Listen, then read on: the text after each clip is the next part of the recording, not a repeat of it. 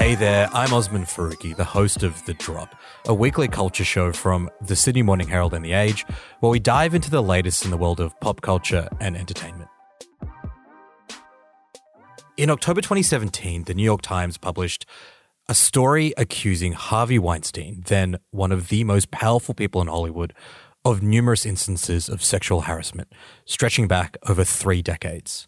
The New York Times alleges that Harvey Weinstein is guilty of decades of sexual harassment. This in an expose just published hours ago. The 3,200-word article... That report helped ignite a global reckoning and contributed to the rise of the Me Too movement, a movement that rapidly spread across Hollywood and throughout broader society. Me too. Me too. It happened to me too. And it happened to me too. This is my story. An untold number of women posted Me Too and revealed their deeply intimate experiences of abuse. Their stories flooded social media and... After the Times published its story on Weinstein, more than 80 women publicly accused him of sexual harassment or assault. That's right. Good morning, George. 6 accusers took the stand against Harvey Weinstein at his trial, and some 80 other women have made allegations of misconduct against him. Yesterday's verdict was certainly a watershed moment for those involved in the Me Too movement, and many say this is just the beginning. In 2020, he was convicted of rape in a New York court and sentenced to 23 years in prison.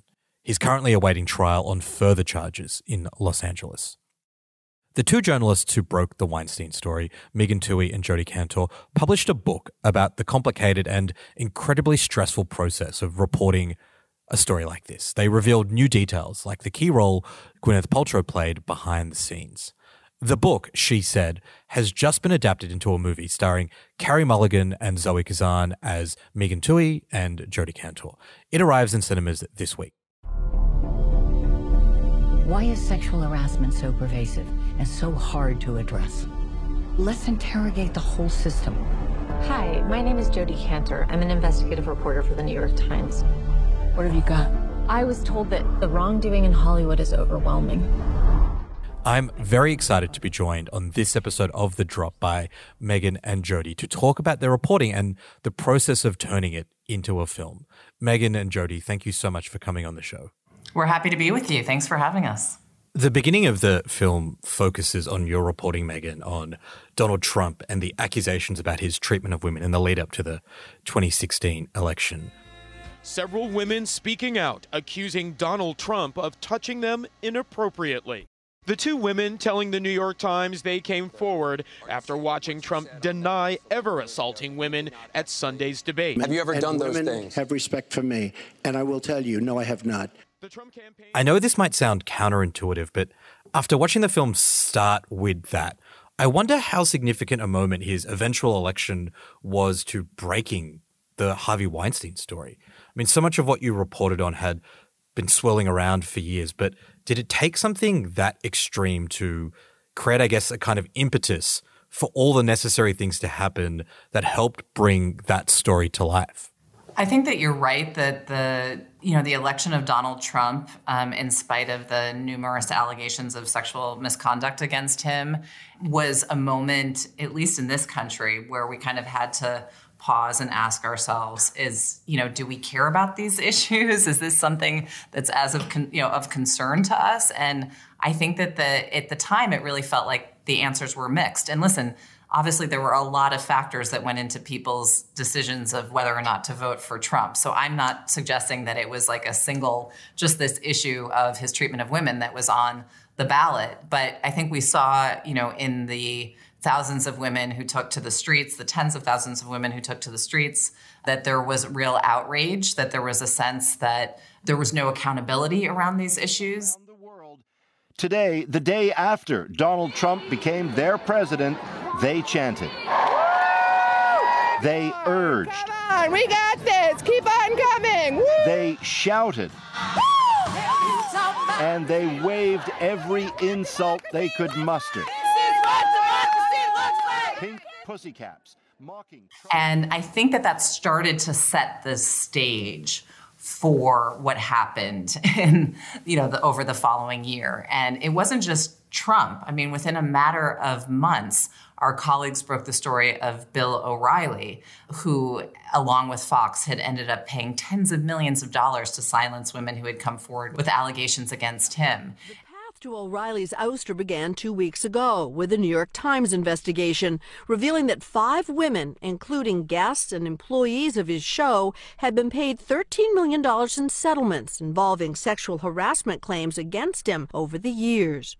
Fox hired. And I think that you started to see some motivations with some women who had been victims themselves of other powerful figures who were hungry for accountability. And that story had a huge impact. I mean, Bill O'Reilly was fired from Fox, something that had seemed totally unthinkable before. We begin tonight with the bombshell announcement from Fox News that their biggest star is out amid growing reports of sexual harassment that sparked an advertiser revolt. Bill O'Reilly, the anchor of the cable network's most popular show, will not be returning after a 2-decade run. And so that was really a moment at the New York Times where like editors and reporters came together and asked a question that now seems pretty quaint, which is, you know, are there other powerful men who have engaged in predatory behavior and have covered their tracks? And that actually set in motion not just the Weinstein investigation, but a variety of reporting into sexual harassment across a variety of industries. Yeah, I think that's really interesting. I think the film, like the book, does a really good job of just reminding us of the timeline of events that occurred. I mean, speaking of the book, the first time I read it, and I presume a lot of people had this experience, the first thought that came to mind is this would be a really gripping film to watch. But I wonder for both of you, maybe for you in particular, Jodi, as real-life characters involved, once the story gets optioned, any kind of like doubt or anxiety or nerves that kick in when you start thinking about how to transform this for the big screen? You know, it was less about our own vanity and more about the responsibility inherent in telling this story. These filmmakers set a really big task for themselves. They are returning the Weinstein story to his own medium. They're balancing all of these characters, these women with really sensitive stories, you know, the institution of the New York Times, which has never really been represented in a feature film. And they're doing so at a time when it feels like the truth is collapsing. And so, you know, we didn't think that much at first about the film adaptation because we were just really focused on getting the book right. I mean, remember, we were writing this book just as the criminal proceedings for Weinstein were beginning to get underway. And so when it did come time to start having serious meetings with the producers, you know, the discussion was honestly less about our characters. We felt like we had to trust them on that front. And we also knew that, like, look, there's some movieization that happens in that process. And I think it was much more about the integrity of the story and the legacy of this investigation.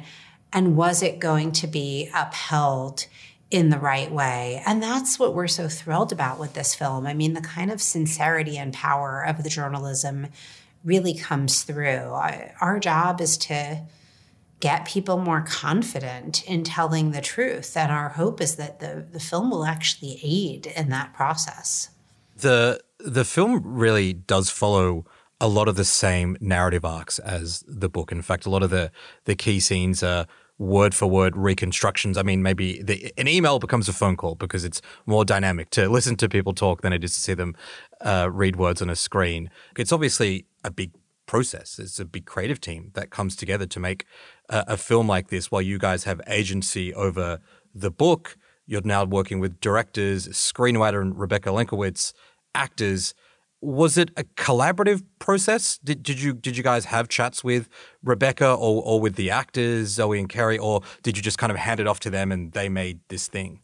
There certainly was a turning over of our book and our material to these filmmakers. And we had to, in some ways, we had to let go and we had to let them make the film as they saw it. At the same time, we were really grateful that they did do a lot of consulting with us along the way. starting with the producers, Dee Dee Gardner and Jeremy Kleiner came to New York. They spent time with us. They came into the New York Times.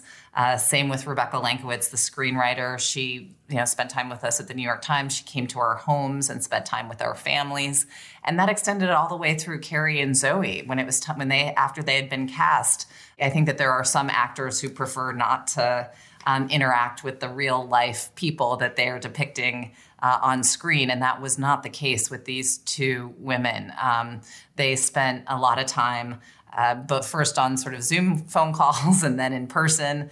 Carey relocated to Brooklyn when they were filming this movie, and our kids had play dates and went to camp together. And it was clear that they were, they spent a lot of time researching us and observing us. And I think that that was something that was very comforting to us, was to see all of the research that went into these depictions on screen. I find movies about journalism so interesting because so much of what we do in our job is interior, right? It's like sitting in front of a screen in a CMS. And the climax of this film, it's not really a spoiler because it's a real story, is hitting publish on the internal CMS, which I'm not sure I've ever seen before. It's not quite the same as seeing like the printing presses go, like in Spotlight or something. But it's phone calls, it's meeting people for lunch. That's so much of what your book captures, that sort of day to day, sometimes I guess quite mundane but vitally important grind of journalism. With a story like this, I imagine that there would be like a risk in wanting to over-dramatize things, like what makes a really exciting thriller or movie. I wonder whether there are like certain tropes or examples in journalism films you were cautious of, like, or how much you thought or had a say in, how much you wanted this to be focused on, what journalism really is, just trying to talk to people versus what Hollywood can sometimes make it be? That's such an interesting question. I mean, so there are two things. Look, we're definitely not film authorities, and I wouldn't say we're authorities on journalism films either. But from our point of view, there are two things, at least two, but two really distinct things about this movie come to mind.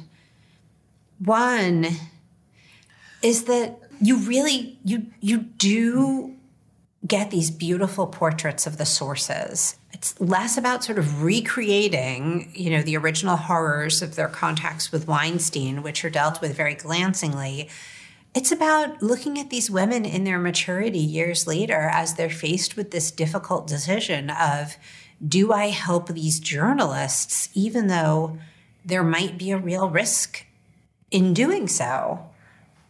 And, I think there's so much respect in the filmmakers' choices there, and even maybe really a message to Hollywood, because women like Laura Madden and Zelda Perkins, they were kind of like taken out with the trash in Hollywood. These were assistants who nobody knew, they didn't make a lot of money, and then they were silenced, and whether it was legally or otherwise, they really couldn't share these stories with other people. And so to me, it's a really bold, grand, beautiful gesture to put them up on screen, and this time with the dignity and sensitivity that they were never given the first time around. And then the second one is showing our personal lives as journalists. That's not something that Megan or I had really talked about, but the number of realistic displays of working parenthood in film we've discovered is kind of surprisingly small. When you try to list films that are driven by two female characters who have realistic and whole lives and who are dealing with something challenging in their professional pursuits, the list is really small. I mean, we thought of Hidden Figures as a recent example, but we kind of had a scrounge, to name other films that do that. And so, I love the scenes of, Zoe, dealing with the two actors who play with my daughters, less because it's like exactly what happened, word for word. Those scenes are very slightly fictionalized, but more because I think they capture something bigger, which is there's real grace and beauty in this attempt to be true both to your professional ambitions and your personal life. Yeah, and there's the extraordinary, I mean, I really enjoyed it, the scene, Megan, where Carey Mulligan's at the, I think, gynecologist and taking difficult phone calls. That's not something you would see in All the President's Men. And like you said, Jodi, it'd be so easy to not include that, but it adds something real that shows what it's like being a working woman trying to break a story like that. Yeah, and listen, this is another part of the big leap of this film for me and Jodi, which is that we've talked about our work, we've written about our work, but we've never talked publicly about our home lives. We've never talked about our experience as working mothers. And so there was actually a conversation with the filmmakers about that. Were we willing to have that be depicted, and including, you know, this movie depicts like the postpartum depression I experienced after my daughter was born, in between the reporting on Trump and then coming back into the newsroom to join Jodi on the Weinstein investigation. And you know, I will admit that I felt like a little vulnerable having that depicted. At the same time, the more that women can see realistic depictions of ourselves on screen, both in the challenging parts, but also in the triumphant parts, the better. And I think that,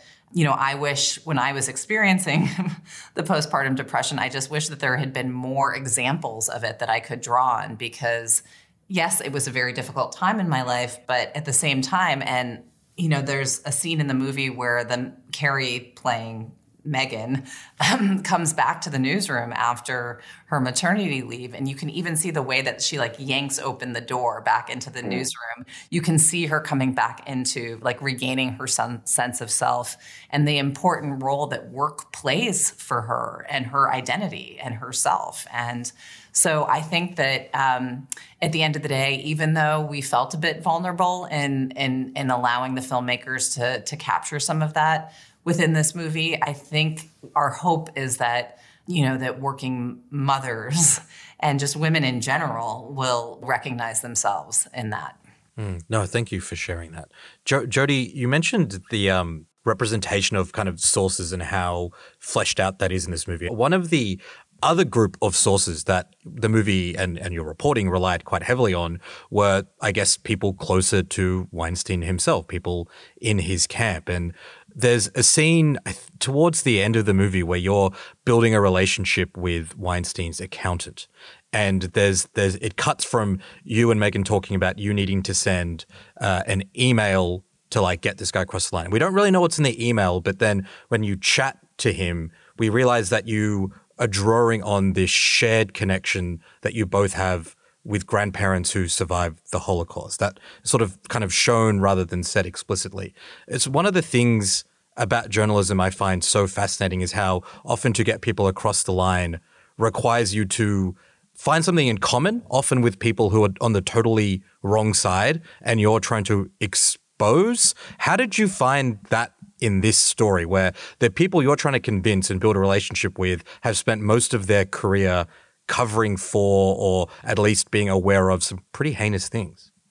It's such a great question. And in some ways it was a reversal, because Weinstein had tried to do that to me. I mean, repeatedly, he had tried to like sort of talk to me Jew to Jew, or would have his representatives mention that he had made Holocaust movies. They had clearly looked up my background, knew that I was the grandchild of survivors. And, you know, I just reacted professionally to that. I wasn't, you know, I was never going to get into a fight with Harvey Weinstein. That would have been a huge tactical mistake. But under the surface, I found it pretty offensive. He was taking something so sacred and then using it to try to manipulate me. Oh, and by the way, I mean, he was also hiring these Israeli spies to try to dupe me at the same time he was telling me what a great Jew he was. So, you know, figure that one out. But with Irwin, it was really sincere. I think it was not manipulative. We had this crazy thing in common, which is that there's this, it's so funny trying to like paint this world for an Australian podcast. Yeah, you talk about the cat skills. I didn't really understand what that was, but it just felt like a shared experience of some sort. God, I mean, this tiny group of very modest summer bungalow colonies. I mean, think like one room cabin, not lavish summer home, that Jews had gone to in the mountains north of New York for decades because they weren't accepted at, like, you know, the fancy country clubs in the Hamptons. But by the time my grandparents got there, a lot of other Jews had moved on. But the Holocaust survivors and Irwin's parents, they were like, they weren't the fancy Jews, right? They were like the desperate, washed up Jews. And so they would go to these little summer communities where they created this world that Irwin and I had both been a part of as children. And I showed him pictures of some of the restaurants and cafes we'd each gone to as children. My uncle was like sending them to me on the sly without knowing why. And, you know, I did ask him whether his family ever talked about what happened, because Holocaust survivors do generally come in two types, the ones who talk and the ones who don't. But what I was sort of getting at, to not just through the Holocaust analogies, was that it wasn't too late for him to do something. Yes, he had been part of something bad. Yes, he had looked the other way for a time. But, you know, part of what was interesting is that since 2014, Irwin had felt a great sense of alarm about Weinstein's dealing with women's. And he had tried to do things internally that hadn't worked. So I had gotten to him at a point where he was kind of desperate, you know, to finally take action. And the trick with him and with some other people in that category is persuading them that it's not too late, that the ball game isn't over, that even if they wish they had acted sooner, they still had the chance to do the defining thing that would stop Weinstein. And that was the case I was making to Irwin. Thanks for explaining that. I mean, I already said it was one of my favorite bits. I think there's so many moments in this film where it's sure there's some dramatic license taken and you see these pieces fall together and these aha moments, but then taking a step back and realizing, oh no, these are real conversations. These things happen, and as a journalist, really inspiring to watch. Maybe to round out the conversation, I'm really interested in both of your thoughts on how you feel about these sorts of issues and the challenges journalists have reporting them 5 years on from the initial story. In Australia, we have a particularly difficult set of defamation laws that make it very, very, very hard to report on things that haven't been proven in court. I worked in a series last year that looked at what we called the rise and the fall in Australia of the Me Too movement, where there was this flurry of reporting that has since been kind of kneecapped by very powerful men using lawyers and the courts to shut things down. And of course, this is not me kind of criticizing any journalists or news outlets, but more about the, I guess, like kind of macro level conversation about harassment in the workplace, the lack of power so many women have, and what role journalism can play. Do you feel optimistic? Do you feel like things have slowed down a bit since then, or do you think we're just getting started? Yeah, well, listen, I think the truth is that 5 years isn't a very long time. I mean, and you just have to remember that when Jodi and I were doing this reporting, we were continuously told by Hollywood executives and other people that nobody was going to, even if we were able to do this story and publish it, that nobody was going to care and that nothing would change. And wow, were they wrong? From like the moment we pressed publish on the story, you know, our phones and our emails were flooded with other women who were coming forward with their own stories of abuse and harassment, you know, not just in Hollywood, but in all different professions and all different walks of life around the world. And so to watch the dam break and to see so many people step forward, it became like a sort of like a journalism, you know, a group journalism project across news organizations. You know, women obviously took to social media to just tell their stories directly. There was a moment after, like a couple weeks after the story had broken, when I finally like went on Facebook and I could see my own like sort of former colleagues and friends and my family who were sharing their own experiences under the Me Too hashtag. Like, you know, it brought tears to my eyes. And I don't think that anybody could have predicted how widespread this problem was, turned out to be, and also how much, at the end of the day, people did genuinely care And like, does that mean that 5 years later, everything's been solved and everything has been fixed? No. And, you know, obviously that has not taken place. And listen, Jodi and I are always very clear to make the distinction that we are not activists. We're not advocates. You know, it's not our job to solve the problems that we help expose. But we also really maintain that you can't solve a problem that you can't see. And so as journalists, like, we are very committed to continuing to unearth the facts. And, you know, as you pointed out, that can mean the truth about defamation suits, which have no, you know, there's no doubt that those have become a tool that have, like, a prominent tool in recent years to try to suppress the truth and kind of gag people from sharing their experience. And so it's clear that there's a lot more work to be done. But I also think we also believe that that there is a lot of evidence of meaningful change. And I think as reporters, I think we're going to just continue to, you know, we don't have a magic wand that can sort of solve all of these issues. We've just got the power of the pen, and we're going to continue to use it. Anything else you want to say, Jodi, about how you feel 5 years on? Maybe just that, you know, we weren't after Harvey Weinstein. We weren't in pursuit of a worldwide movement. We were just after the truth, and that's why it worked. That's why it worked. We just had this singular focus in documenting what really happened. And I think you have to have the faith that if you have that fidelity and pursuit of truth, other people will care. And I mean, I'm very, very mindful of what you're saying about defamation laws in Australia. We've heard about that from our colleagues. It really is. I understand what you're saying about how challenging it is to operate in that environment. But I guess the thing that I would say is that, you know, in this era when the truth seems challenged, it only grows more valuable and it only grows more important. And we want this story to be remembered as a tale about how, even in moments of great doubt, the truth really matters and people really do care. What a wonderful place to end the conversation. Jodi and Megan, thank you so much for your time. Oh, thank you. Thanks for the great questions. This episode of The Drop was produced by Chi Wong with technical support from Cormac Lally. If you enjoyed listening to the show, check out some of our other episodes on your favourite podcast app. Make sure to recommend it to a friend. I'm Osman Faruqi. See you next week.